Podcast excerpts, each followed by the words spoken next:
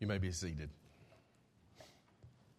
We're going to be looking at Galatians chapter 3. Galatians 3, if you would like to open your Bibles there. we are talking about songs of victory. And there are so many songs that tell us about victory in Jesus, that in itself being one victory in Jesus. But the song we have just sung, uh, is a song of victory.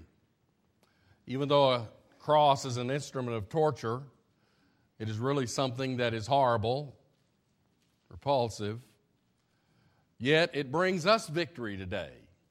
We can rejoice in the wonderful cross.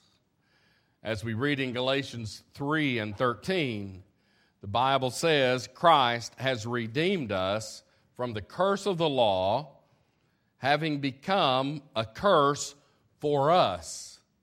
For it is written, Cursed is everyone who hangs on a tree. Let's pray. Father, we, we ask you to please speak to us here today. We have come to this place to hear from you. We know you're in our midst, and we know that you have a message for each one of us. We pray you will speak, that we will listen, and we will apply your word.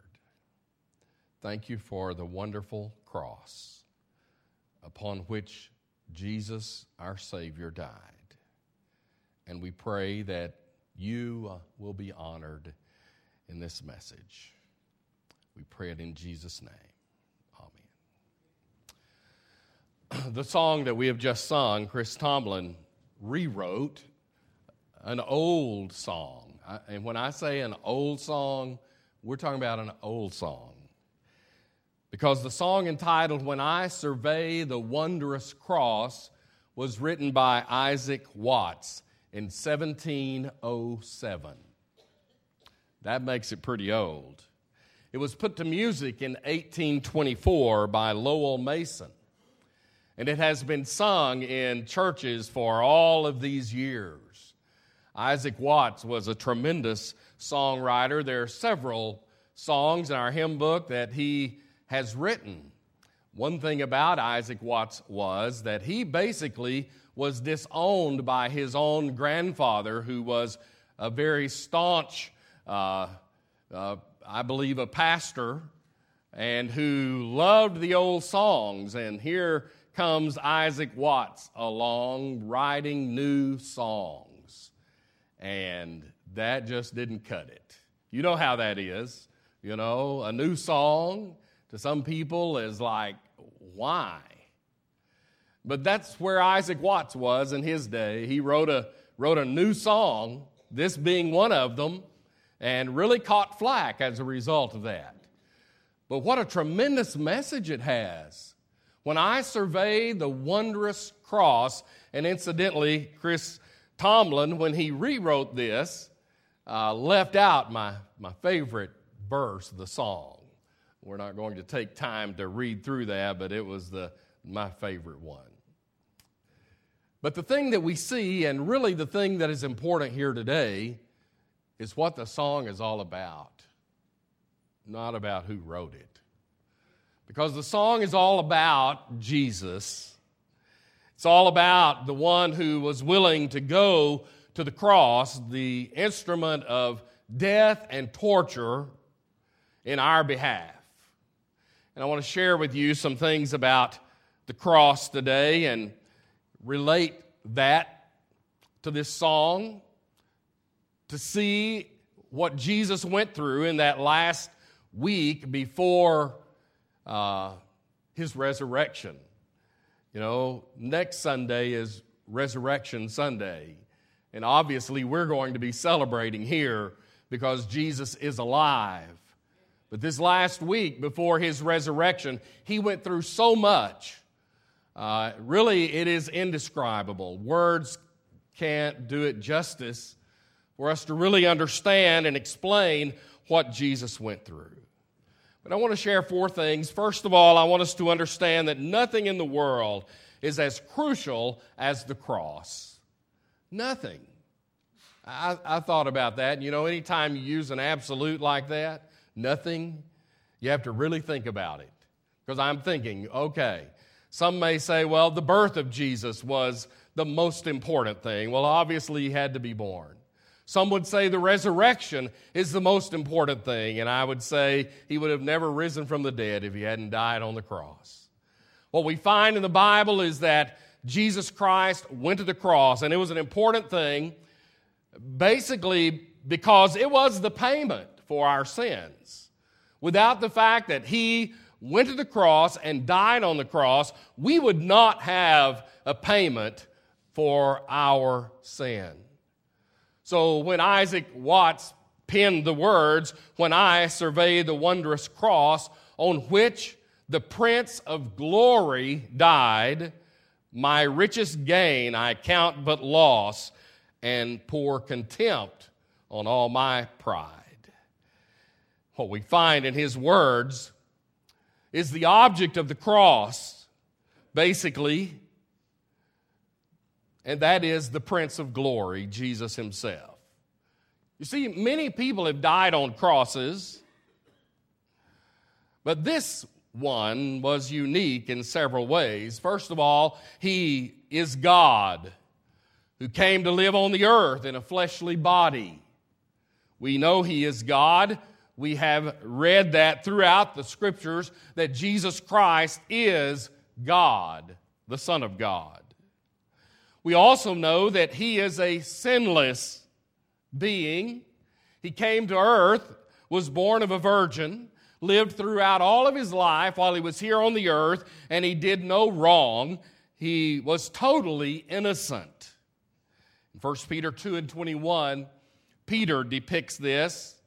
He says, For you were called, in verse 21, because Christ also suffered for us, leaving us an example that you should follow his steps, who committed no sin, he says, nor was deceit found in his mouth who, when he was reviled, did not revile in return. When he suffered, he did not threaten, nor committed himself to him who judges righteously.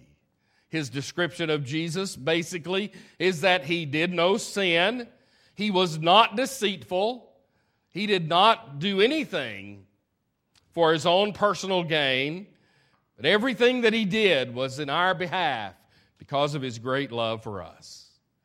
And so we see that he went to the cross, and actually, I can say he went to the cross in my place. But I want you to know that he went to the cross in your place. You deserved death on the cross.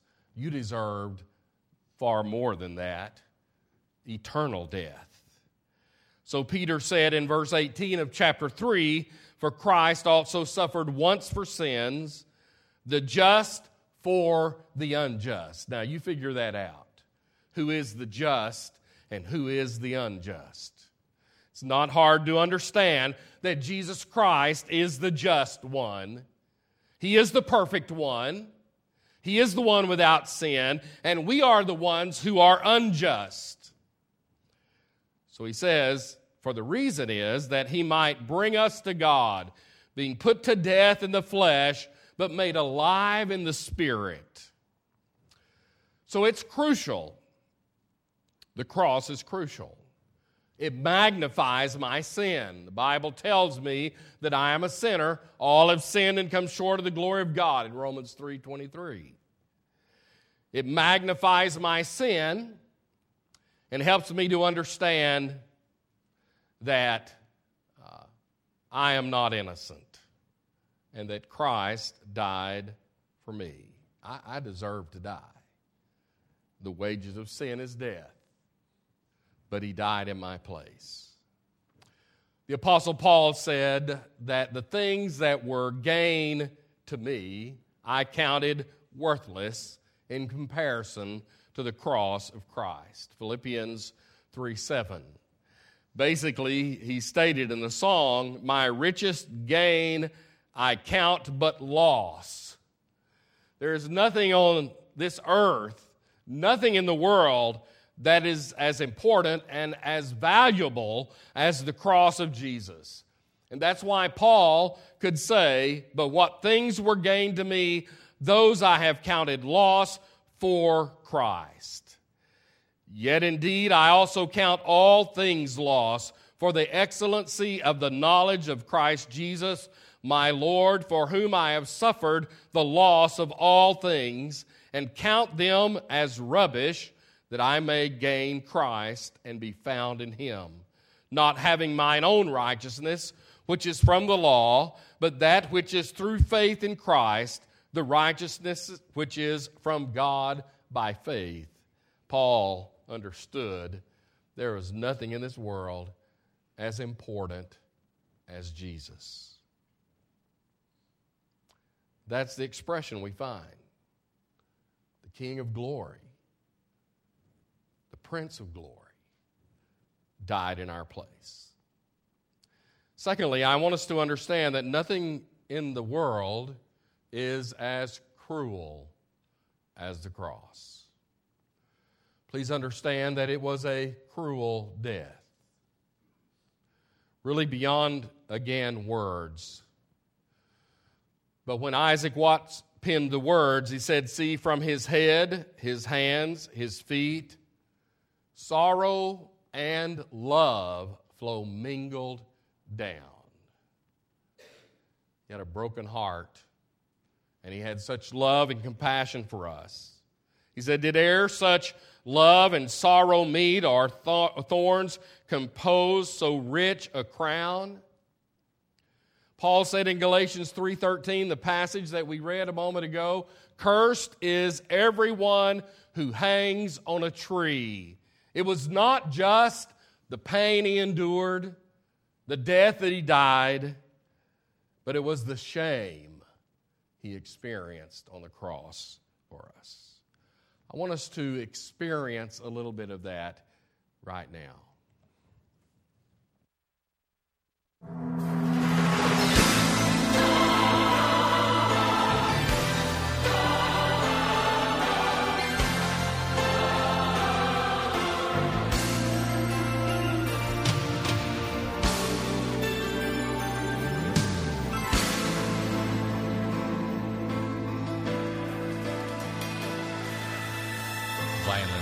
Grabbed his arms as they tightly strapped each wrist.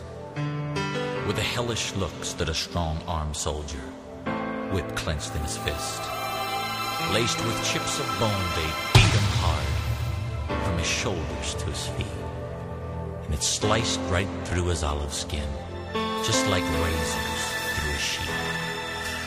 Countless times the blood splattered as each inhuman lash was given Several times his knees gave way as his flesh just hung like ribbons.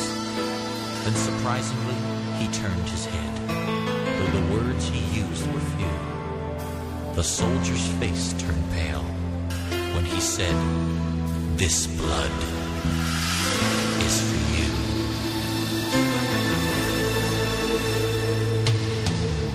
Uncaringly, they tossed a garment across his weakened form and his blood pressure fell deathly low as the crowds began to swarm.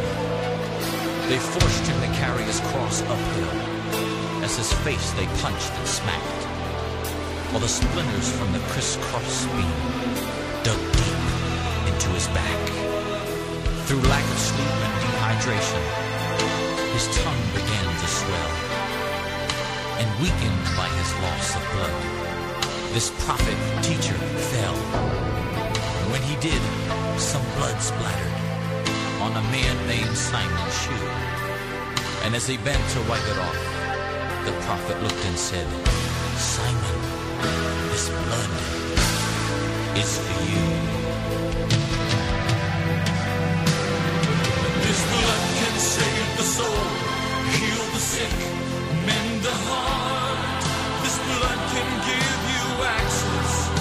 The very throne of God, and it still can go the distance through the pain to where you are. This blood is for you, the blood of the Lamb.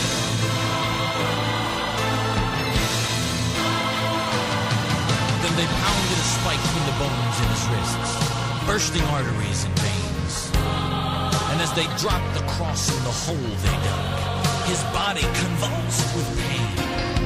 Through an agony and torment that never a soul shall find, he tilts his face towards heaven with full control of his mind, with more love than any human heard before that time or since. He made a statement that to this day makes the strongest skeptic Father God, forgive them, for they know not what they do. And as he gave his life for those lost in sin, he was saying, This blood is for you. And this blood can save the soul, heal the sick, mend the heart. This blood can give you access to the very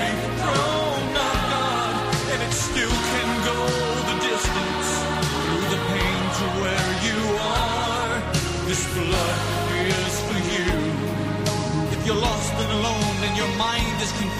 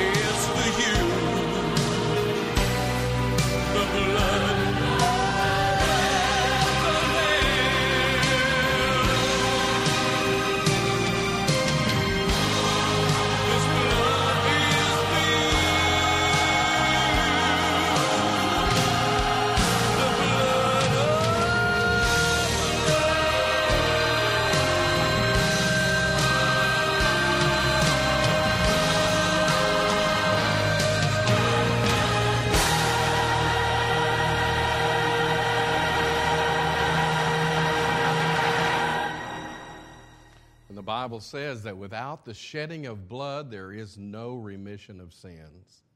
The only way, the only, absolutely, the only way that we could ever come to Christ is through the blood of Jesus Christ. That's the only way we could ever get to heaven, ever be forgiven of our sins.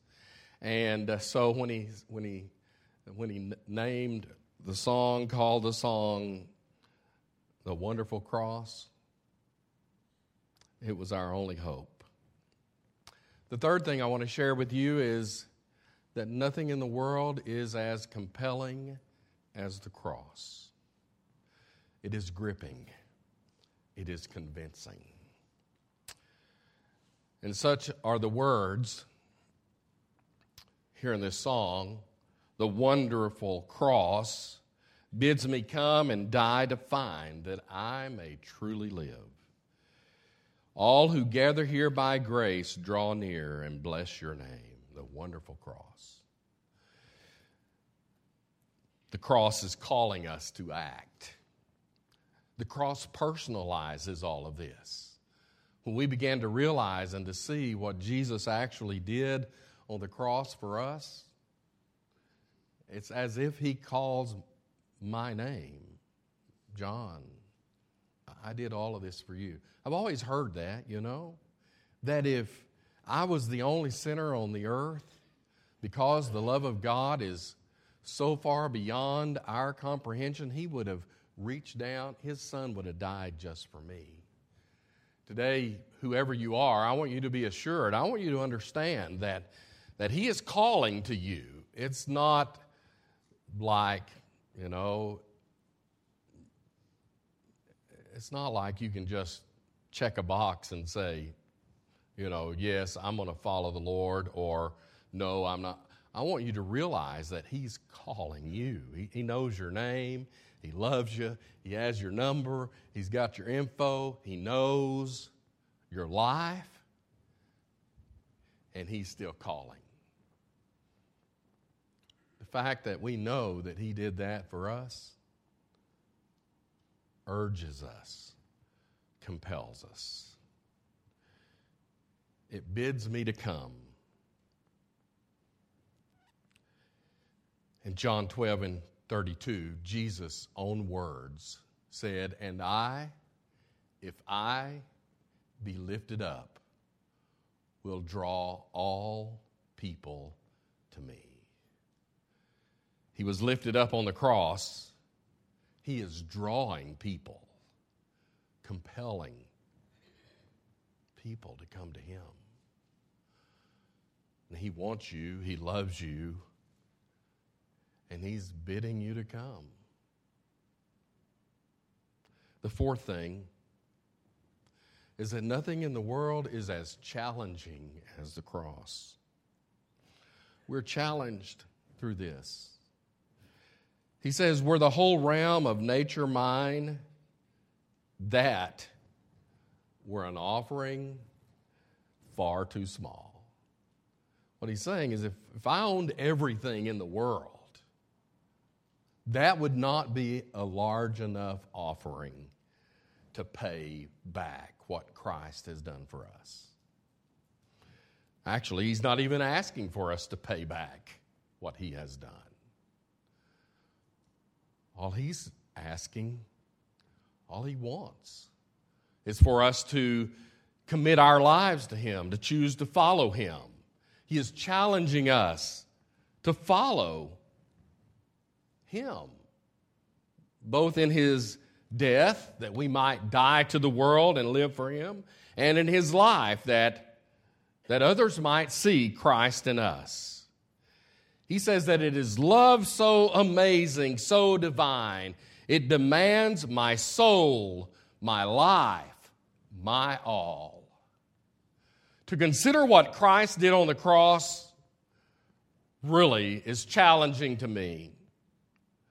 To just walk away from the cross without responding to the love that Jesus had there? To turn my back on the cross? How is that possible? And yet, millions have done so. Today, he is calling us to the cross. He is calling us to respond to the cross. He is calling us to a life change and that's what the cross does. Changes us from the old person that we were to a totally new person, washed in the blood of the Lamb, cleansed from the inside out, changed forevermore. The Apostle Paul gives a discourse in Romans chapter 12 about the Christian life. Because some people think, you know, it, if I'm saved, then I can just do what I want to do. But I'm going to give my life to Christ today.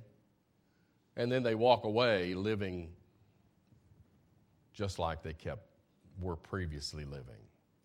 So Paul said it, verse 9 let love be without hypocrisy, abhor what is evil, cling to what is good. Be kindly affectioned to one another with brotherly love and honor, giving preference to one another, not lagging in diligence, fervent in spirit, serving the Lord, rejoicing in hope, patient in tribulation, continuing steadfastly in prayer, distributing to the needs of the saints, given to hospitality. Bless those who persecute you, bless and do not curse. Rejoice with those who rejoice, and weep with those who weep. Be of the same mind toward one another. Do not set your mind on high things, but associate with the humble. Do not be wise in your own opinion. Repay no one evil for evil. Have regard for good things in the sight of all men. If it is possible, as much as depends on you, live peaceably with all men. Beloved, do not avenge yourself, but rather give place to wrath, for it is written, Vengeance is mine, I will repay, says the Lord. Therefore, if your enemy is hungry, feed him. If he is thirsty, give him a drink, for in so doing, You will heap coals of fire on his head. Do not overcome, be overcome by evil, but overcome evil with good. A picture of a Christian, a picture of the way Jesus lived his life. Even in his death, even in going to the cross, that's the way he lived his life. And he said, Father, forgive them. They don't know what they're doing. It challenges me. I cannot sit unmoved when I think about what Jesus did for me on Calvary. And now, what he has done for all of us is that he has put the ball in our court he paid it all. One of the things he said on the cross is, It is finished. Now, what are you going to do? How will you respond? What are you going to do about the fact that Jesus went to the cross and he died on the cross for you? That's the question today. Let's pray together. Father, you know every heart, all people here. And uh, you know our failures, and they ever come before us. You know our needs. And Father, we are compelled and challenged to come to you today because of what you have done on the cross for our sins. We pray for those who do not know you, that they will not waste another day without committing their lives to you. Pray now that you will bless this time as we cry out to you, as we pray for one another, and as we welcome people to come into your kingdom. We pray it in Jesus' name. Amen. Would you stand?